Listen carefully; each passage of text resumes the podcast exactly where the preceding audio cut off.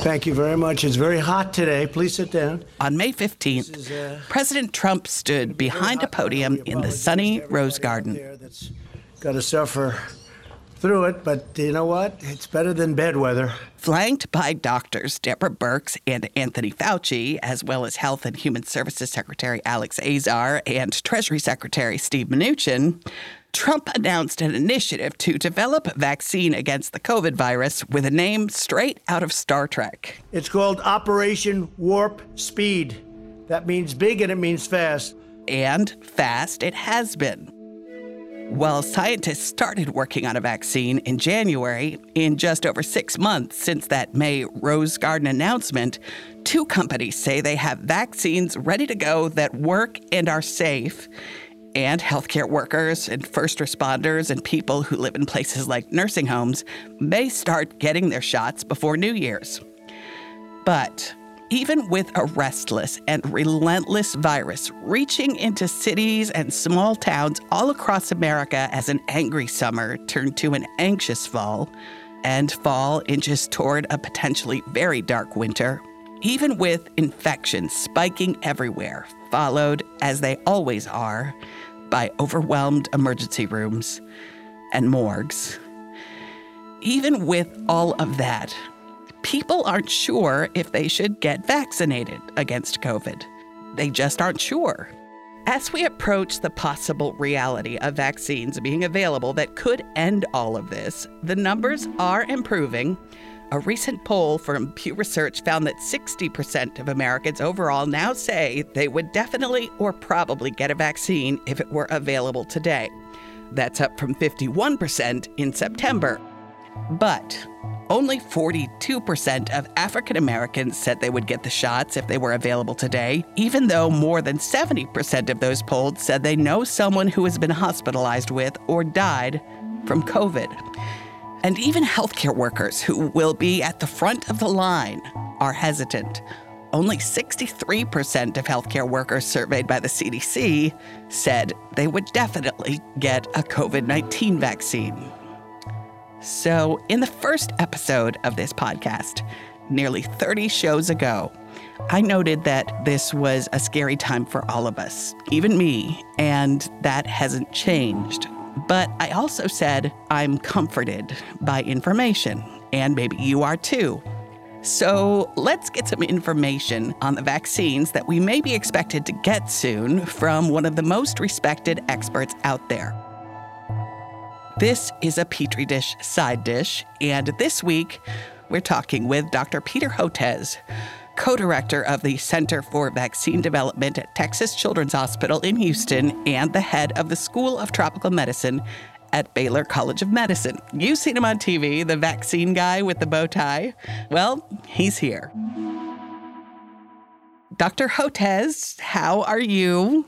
Hi, Bonnie. How's everything? Well, you know, it's okay. I feel kind of not great right now because I got my pneumonia vaccine earlier this week, but a couple of days of not so great is far superior to dying of pneumococcal pneumonia. So I got mine. That one didn't bother me so much. The Shingrix bothered me. That that that hurt. That's next. I'll wait till I feel better from this one before I do that one.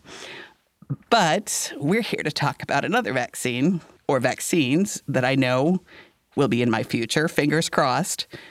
A COVID vaccine, hopefully sooner than later. So here's where we are, as you know. We may have two vaccines approved for emergency use by Christmas one from Pfizer BioNTech and one from Moderna. And your team at Texas Children's and Baylor is working on a vaccine that's a little further back in the pack. So, can you start by summarizing for me where we are right now in pursuit of a safe vaccine that works? Well, we're actually just at the beginning. Uh, I think we'll have at least four or five vaccines approved uh, in the US by the early part of next year. We have a vaccine that we're producing and accelerating with an organization in Hyderabad, India. They're making a billion doses, which is exciting and being tested across India. So I think, you know, we'll easily have half a dozen, if not more, COVID 19 vaccines, and they all pretty much work by the same way. They induce an immune response to the spike protein of the virus. So people get all flustered and uh, worried. You know, which which one should I take? They all work the same way, and they all seem to be working pretty well. Uh, this is uh, turns out that the COVID nineteen is a softer target than we thought in terms of uh, making a vaccine. So that that's good news. When you say softer target, right there, what do you mean? Well, I mean, if you think about something like HIV/AIDS, where efforts to develop a vaccine began in the 80s after the virus was first discovered. And 40 years later, we're still pretty far away from an HIV AIDS vaccine because it's such a complex virus. This is uh, what some call clumsy prey, as uh, Carl Zimmer, the science writer, calls it. If you make antibodies, uh, virus neutralizing antibodies to, and T cell responses to the spike protein, it, it blocks the virus from attaching to our tissues and replicating. So, uh, and it turns, and this is built on research we've been doing over the last decade, showing just that for SARS and MERS, and now this coronavirus, and it seems to work really well. And so the question I'm often asked is, "Hey, doc, which one are you going to take or waiting for?" And answer is, "I'm not waiting. I'll take whichever one is offered to me because I think they'll all work uh, more or less the same way." I think the only questions are going to be around durability of protection because we don't know how long does, does protection with the mRNA vaccines is a new, a new technology last for three months or three years or 30 years. So even if the COVID virus is, as Zimmer said, clumsy prey for a vaccine, if we get two emergency use authorizations this month for a virus we didn't even know about a year ago, that's still fast, right? I mean, and that makes some people nervous. Well, there's a misconception out there that somehow, you know, this vaccine appeared like magic over a period of months. It didn't. It it is built on a decade or more of research and development, um, showing, learning about how the virus behaves, how it binds to the ACE2 receptor, because the SARS-1 does the same thing, showing that the spike protein is essential to bind to the receptor, that how you make the vaccine to the spike protein is important. We learned all of that from SARS. So, in fact, this program for COVID 19 vaccines, you can argue, has been going on for 15 years. And um, I often wonder what would have happened if this virus had been more complicated like the HIV AIDS virus or malaria, you know, where 20, 30 years later, we still don't have vaccines. So, in some ways, I don't want to say we lucked out. This has been a horrible, horrible uh, catastrophe, public health catastrophe. But that definitely worked in our favor. The fact that um, this is a pretty straight, as vaccines go, this was about as straightforward a target as you can get. Both the Pfizer and the Moderna vaccines are mRNA vaccines. And as you mentioned just now, that's a new technology, which also makes some people nervous. So tell me about it. Well, mRNA is pretty central to the genetic code. Some people say the the origin of life is actually from RNA, not DNA, and it's a very versatile molecule. And what happens is that makes pro that's what makes protein and presents antigen. So in the past, you know, if you remember your high school biology, DNA makes RNA, RNA makes protein and protein is what induces the immune response. We've been doing a downstream approach, making the protein, but the groups at Moderna and Pfizer and BioNTech have been doing a little upstream approach, saying, what if we just gave the RNA? And um, that idea has been around for a couple of decades. The problem is the RNA is very unstable. Uh, it breaks down very easily, and so the trick was trying to figure out how to encase it in a in a lipid oily coat to preserve it and they they finally cracked that that piece. Okay, so I'm going to step away from Dr. Hotez for a minute and dust off my trusty science to English dictionary and dive a little deeper into what he's talking about there. So, both the Pfizer and the Moderna vaccines, the first two that the FDA will consider for emergency use authorization starting this week, are mRNA vaccines scientists have figured out how to make synthetic RNA that, when injected, teaches our cells how to make a protein. And remember, as Dr. Hotez just said, making protein is what RNA does. And that protein triggers an immune response. So, these mRNA vaccines appear to teach our bodies to recognize the proteins that this novel coronavirus uses to get into our cells. Those proteins are called spike proteins. Now, you recognize spike proteins by now, even if you don't know you do. They're the pointy things on all the artist renderings of the COVID virus that you've seen this year. They're why it's called a coronavirus in the first place. Corona is Latin, and then in other Romance languages like Spanish and Italian, for crown. Under a microscope, those spike proteins apparently look something like a crown. Corona. Well, it's the spike proteins that make the coronavirus such a sneaky jerk. They pick the locks on our cells and then get inside and start replicating. Now, the mRNA vaccines teach our cells what to look for in the virus, so they'll see the spike proteins coming. Good luck picking a lock at a house if the house's owner recognizes you as the guy who's been picking locks all over the neighborhood because she's seen your picture on the news. You're not even getting close to the door, friend. The homeowner might wrestle you to the ground and then call her friends to wrestle your friends to the ground. Bottom line, you don't get into the house. The same is true for the COVID virus's spike proteins. The vaccine teaches our immune system to recognize the spike proteins like it saw them on TV and then to keep them from picking the locks that let them get into our cells. But while scientists have figured out how to make RNA vaccines and make them safe and effective, they still haven't figured out how to safely store them in, say, the fridge. The Pfizer vaccine, for example, has to be kept at a bitter minus 70 degrees Celsius, which is minus 94 Fahrenheit and colder than winter in Antarctica. The Moderna vaccine can be kept safely at minus 20 Celsius, which is minus 4 Fahrenheit. Not Antarctica cold, but definitely not something you can carry around in a cooler with a few ice packs. Why so cold? Let's go back to Dr. Hotez. Oh, uh, that's because, as we were saying before, RNA is a very unstable molecule. And the hard part was figuring out how to stabilize it in the lipid oily envelope, but it's still not as rock solid stable as our vaccines, our recombinant protein. So it's that deep freeze for Pfizer, minus 100 degrees. It'll stay stable, I think, at, at refrigerator temperatures for a day or two. Uh, but that, you know, that's one of the problems. Now, the scientists, will improve it. So the next time around we have an mRNA vaccine, you know, given the pace of discovery, they may have figured out a way to do it so we can keep it at room temperature. But for now, that's that's the deal. So what does that mean for distribution?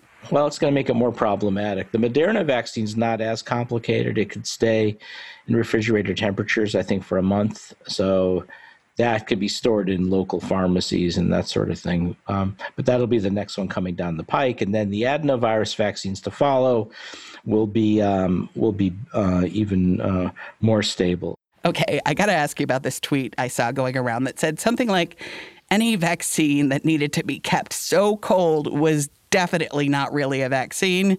It was instead." For sure, something that was designed to basically manipulate and change our DNA for, I don't know, control, I guess, like like some sort of great science fiction conspiracy. And it's nonsense, of course, because the RNA doesn't go into the nucleus. It's not made into DNA. It doesn't get into our genome.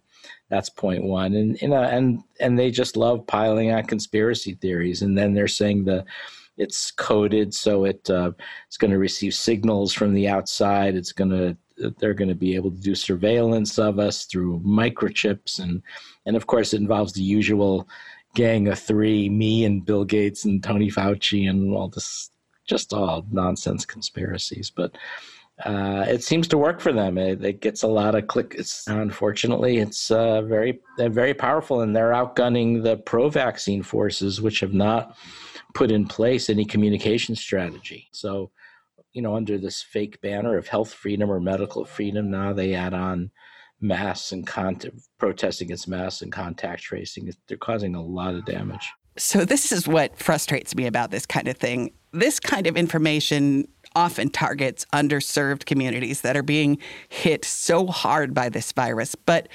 also may already be reluctant to trust the government, and for good reasons you can find in recent history. So, Dr. Hotez, you've spent much of your career studying infectious diseases and their impact on people in poorer communities and countries.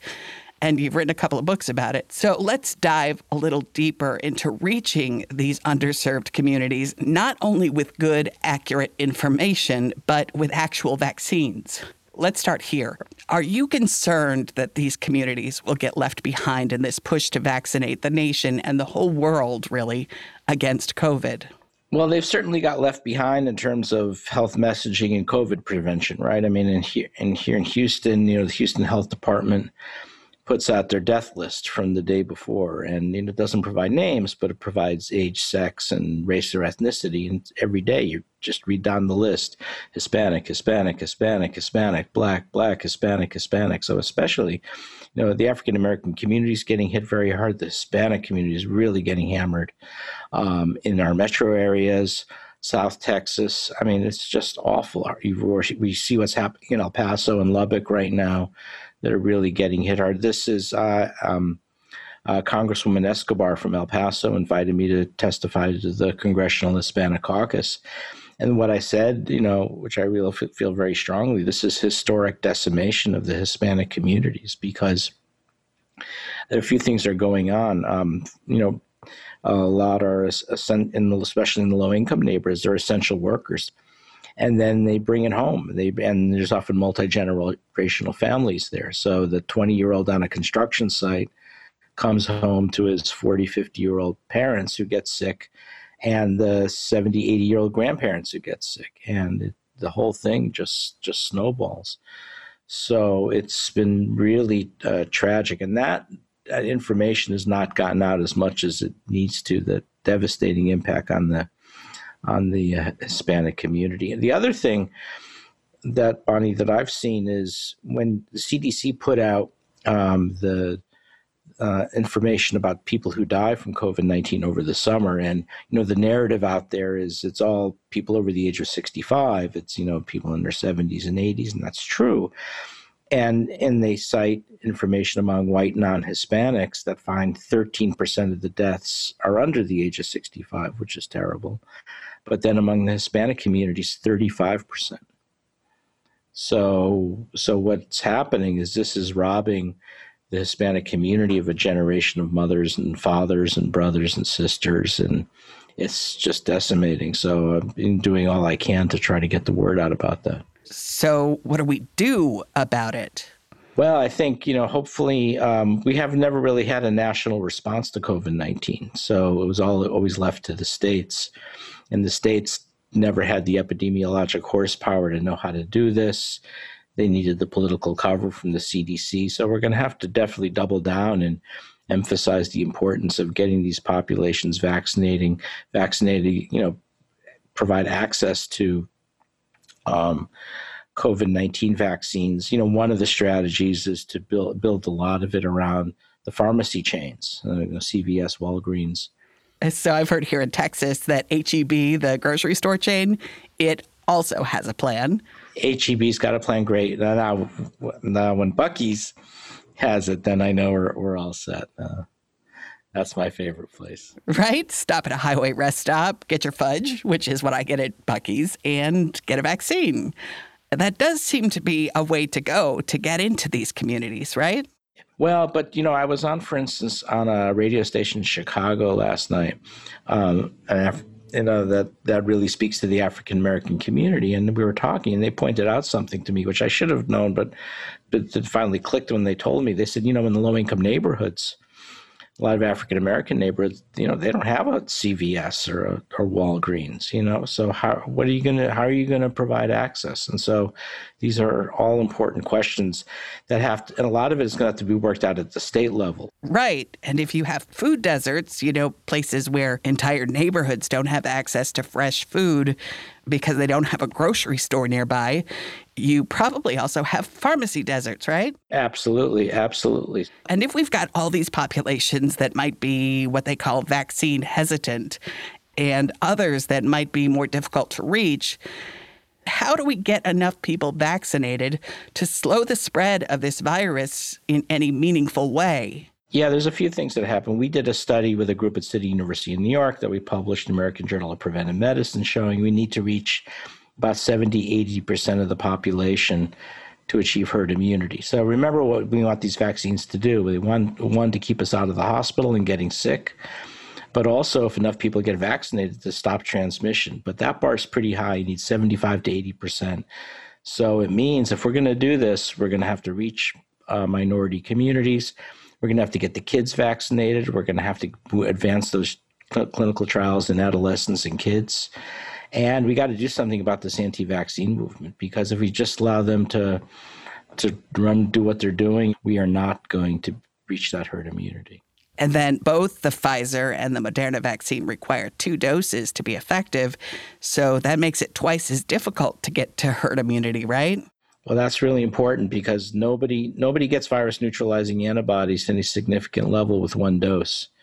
So getting one dose is the same as not getting vaccinated. You need those two doses. So you have to have situational awareness to come back and get vaccinated. So having a vaccine out there that is so close we can almost touch it, that doesn't mean the pandemic will end this month or even soon. Well, you know, it's the first month is going to be this next month's going to be tough because we only have 40 million doses. So we can only vaccinate 20 million Americans because that's two doses. And that's why, you know, they picked it to stabilize the health system, vaccinate the healthcare workers and those in nursing homes and assisted care facilities. But over the next few months, we will we'll get there.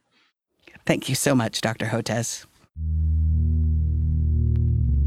We'll get there, but we're not there. Not yet. So we can't let down our guard.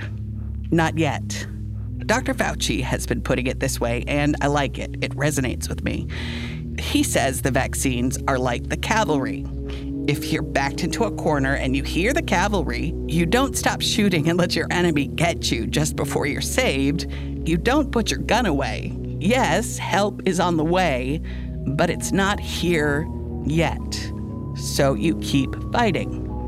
Of course, Dr. Fauci means you keep wearing your mask, you you keep avoiding indoor gatherings, you keep physical distance between yourself and those outside of your household.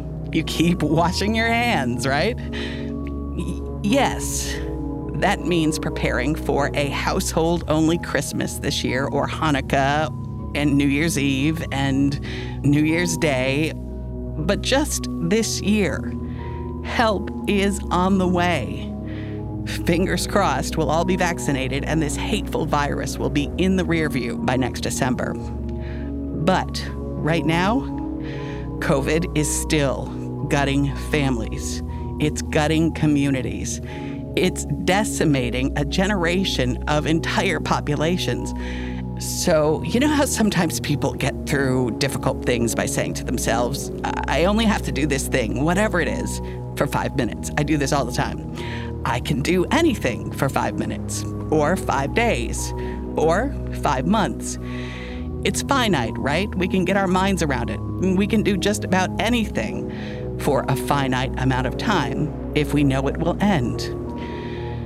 Yes, maybe we have to live this restricted life for, say, five more months. We can do that, right? We can do anything for five months, even hard things. We can do this. The cavalry is coming.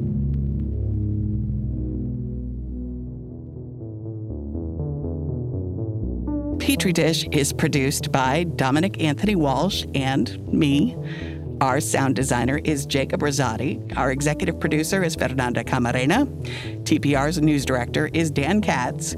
Mark Memmott is managing editor of the Texas Newsroom. This podcast is a production of TPR and the Texas Newsroom, a collaboration between public radio stations across Texas and NPR. I'm Bonnie Petrie. Talk to you soon.